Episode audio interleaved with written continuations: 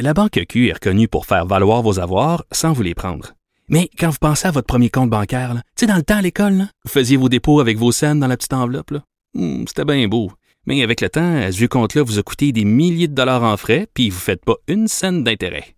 Avec la Banque Q, vous obtenez des intérêts élevés et aucun frais sur vos services bancaires courants. Autrement dit, ça fait pas mal plus de scènes dans votre enveloppe, ça. Banque Q. Faites valoir vos avoirs.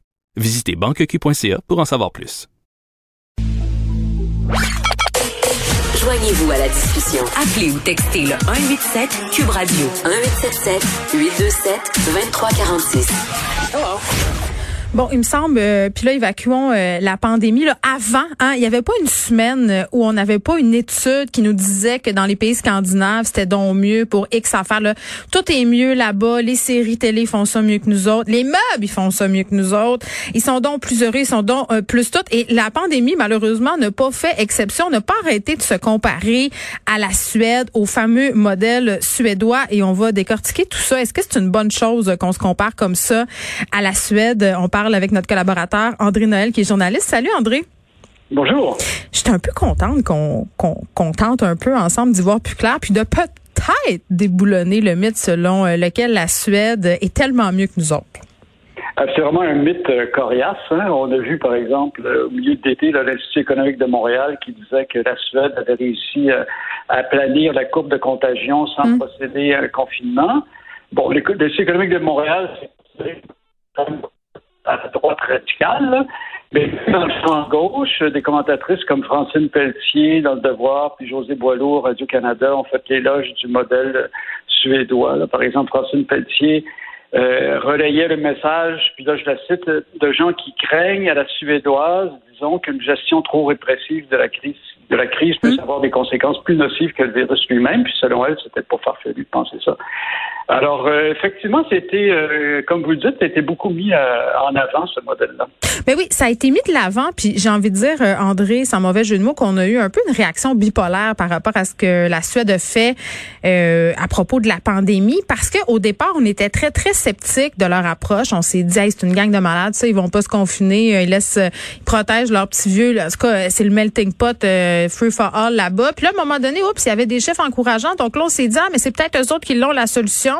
Là, on s'est mis à les envier, puis tout d'un coup, après ça, on voyait qu'il y avait des cas, et finalement, c'était un peu le retour de, ben, vous voyez, il l'avait pas tant que ça finalement, mais qu'en est-il vraiment?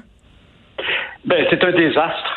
La vérité, c'est que la gestion de la pandémie, euh, c'était un désastre en Sud. En Suède, le, taux de mortalité est très élevé. Et puis, le grand argument qui est amené, par exemple, par l'Institut économique de Montréal, de regardez, oui, mais l'économie, parce qu'ils n'ont pas confiné, l'économie euh, va bien. C'est complètement faux. Alors, premièrement, il faut comparer évidemment la Suède avec ses pays voisins. C'est la mhm. comparaison la plus astucieuse qu'il faut faire.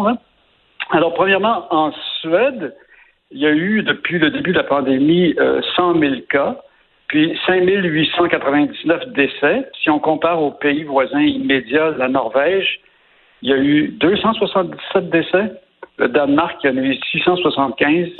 Puis en Finlande, il y a eu 350. Alors, en même temps, ils sont beaucoup en Suède, non? moins. On n'est pas euh, dans des petites euh, différences. Je veux dire, avec. Euh, bon, c'est vrai que la Suède, c'est le pays scandinave le plus populeux, mais il reste pas moins que par million d'habitants, le nombre de décès est 12 fois plus élevé qu'en Norvège, 7 fois plus qu'en Finlande, 6 fois plus qu'au Danemark.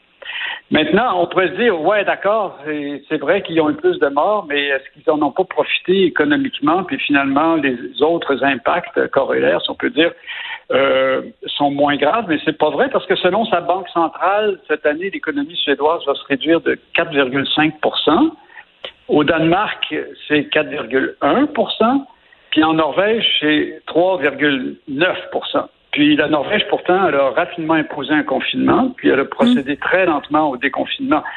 Alors de dire que l'économie suédoise a pu profiter de cette absence de confinement, c'est même pas vrai. Euh, en fait, il y a un, bon spécialiste qui regarde toutes ces toutes ces choses-là. Puis euh, il s'agit de Jacob Kierkegaard du Peterson Institute for International Economics à mm. Puis lui, il dit, je le cite entre guillemets, il dit les Suédois ont littéralement rien gagné au change. C'est une blessure auto-infligée et ils n'ont pas fait de gain euh, économique. Mais est-ce qu'ils ont perdu? Est-ce que l'économie suédoise va mal en ce moment? Euh, ben, c'est-à-dire qu'effectivement, le déclin se compare à celui des pays voisins, comme Danemark, Norvège, Finlande, et même légèrement un peu pire. Euh, mais donc, c'est faux de dire que l'économie a pu profiter de cette absence euh, de confinement. Les gens n'ont pas davantage dépensé parce qu'ils n'étaient pas confinés. Alors ça, c'est l'autre chose qui est intéressante, c'est que finalement, euh, l'absence d'action vigoureuse contre la COVID-19 en Suède, en Suède, ça a grandement inquiété les personnes âgées qui ont vu plusieurs de leurs proches mourir, puis par conséquent, ces personnes âgées ont beaucoup moins magasiné qu'au Danemark. Alors, leurs dépenses de consommation ont fortement baissé, puis c'est ce qui contribue à une baisse générale de l'économie en Suède. Hmm. Puis, par ailleurs, euh, c'est pas vrai non plus que la Suède n'a rien fait, là, laisser la pandémie aller, l'immunité collective se créer? Non, effectivement, elle a pris des mesures, notamment, elle a fermé les écoles pour les élèves âgés de 16 ans et plus. Euh, elle a aussi encouragé les citoyens à respecter euh, la distanciation physique. Et surtout, dès le mois de mars, c'est-à-dire très tôt, euh, le gouvernement a interdit les rassemblements de 50 personnes et plus. Avant nous, en fait. Oui, avant nous. Puis ça, c'est intéressant parce que plus ça va, plus on s'aperçoit que les, les, grosses éclosions de COVID-19, ce sont, c'est ce qu'on appelle les, événements super propagateurs où euh, une personne va contaminer plusieurs autres personnes lors d'un rassemblement important, comme par exemple, il y a eu une chorale dans l'État de Washington où euh, une seule personne a contaminé plus de 50 personnes. Alors donc, l'interdiction des rassemblements est extrêmement importante comme mesure pour euh, euh, limiter la propagation du coronavirus. Alors, tout ça fait en sorte que le bilan de la Suède n'est pas horrible, mais c'est quand même médiocre. OK, bon, donc si la Suède n'est pas tellement un bon élève, c'est qui les vrais modèles? Ben, c'est ça qui est intéressant. Moi, je suis allé voir avec euh, les chiffres de l'Organisation mondiale de la santé euh, où se situent les modèles. Bon, premièrement, quand on fait ce genre de recherche, c'est vraiment désolant pour le Québec, là, Oups. parce que par euh, million d'habitants. Ouais, on n'est pas bon, ça on le savait. décès au Québec, 703 décès par million d'habitants. Euh, c'est plus élevé qu'aux États-Unis, qui est présenté comme le pire exemple sur la planète. Hein. Aux États-Unis, c'est 654 décès par million d'habitants. Ah, donc au Québec, c'est 703. En Suède, c'est 590 décès par million. Maintenant, quand on va vers l'ouest, loin vers l'ouest, en Corée du Sud, c'est 8,4 décès par million. Oui, mais la Corée se prépare depuis des années. Exactement. Bon, puis la Nouvelle-Zélande, avec sa formidable première ministre, d'ailleurs, qui a reconfiné Auckland il n'y a pas si longtemps, alors qu'il y avait juste quelques cas, mais elle a dit on va couper ça drette là. Euh, la moyenne jusqu'à maintenant, c'est 5 décès par million d'habitants, c'est extrêmement bas. Le Japon, qui est un autre grand pays qui, avec un régime démocratique, 13 décès faut toujours comparer ça donc à nos 703 décès par million. Hmm. Le Vietnam, c'est 0,3 décès. Au Vietnam, il y a eu seulement 35 euh, décès depuis le début de la pandémie. Bon, mais maintenant, mettons le Vietnam de côté parce que c'est pas un pays démocratique qui on peut effectivement peut-être un peu se fier, se méfier des chiffres. La Nouvelle-Zélande, on pourrait toujours se dire, ouais, c'est un pays de 5 millions d'habitants, c'est une île, c'est plus facile de contrôler l'épidémie euh, dans ce petit pays-là. Mais la Corée du Sud, si on cherche un modèle, c'est vraiment la Corée du Sud. Et ce qui est particulier, c'est que la Corée du Sud s'est préparée de longue date à l'émergence d'un nouveau coronavirus. Ben oui, puis en même temps, euh, puis je veux juste revenir parce que ça frappe l'imaginaire, euh, puis on va terminer là-dessus, André, là, sur les euh, le prorata par million au Québec. il y a plusieurs experts qui disent que si on n'avait pas connu justement cette contamination majeure en CHSLD, on aurait fait davantage bonne figure. Ben, on peut pas, on peut pas faire ça. Comme l'a dit M. trop qui, c'est comme si on c'est comme si l'épidémie avait tué les enfants plutôt, puis on dit, ah, ben, si on compte pas les enfants, on a fait de bonne figure. Un instant là, je plus personne âgées, c'est des personnes. Je sais, c'est ça. Et puis, on est, on peut pas euh, mettre ça dans une petite catégorie euh, à part. Euh, je veux dire, ça, ça soulève une autre question, la gestion, comment c'est fait la gestion? Cette décision même d'envoyer tout le monde dans les CHSLD, même de vider les hôpitaux pour envoyer les personnes âgées dans les CHSLD où, mm-hmm. Où les soins étaient extrêmement minimaux, où est-ce que souvent il n'y a même pas de médecins sur place. Bon, c'est une très mauvaise décision.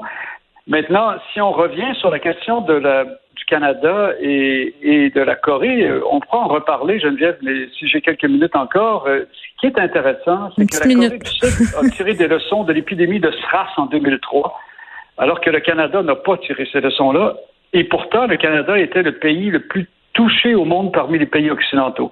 Alors, euh, c'est ici qu'il y avait eu le, plus de cas au Canada et le plus de morts. Là, on s'en était parlé la dernière fois, là, quand, il y a deux semaines. Euh, un peu moins que 50 morts, alors que c'est le seul pays occidental où il y avait eu des morts du SRAS en 2003, à l'exception de la France qui en avait eu un. Et pourtant, le, Canada s'est pas préparé, tandis que la Corée du Sud, elle s'est préparée, elle a commencé à fabriquer des masques en masse là-bas.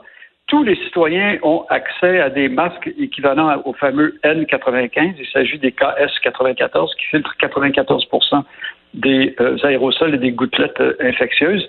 Alors, le niveau de, de, de, contagion est beaucoup, beaucoup plus bas. Puis aussi, ils ont mis sur place des protocoles, des tests, euh, toute une façon de, se protéger. Non, ici, ici, ici c'est tout le temps comme si on tombait des nues. André, Noël, merci. On se retrouve la semaine prochaine. Très bien, merci. Au revoir.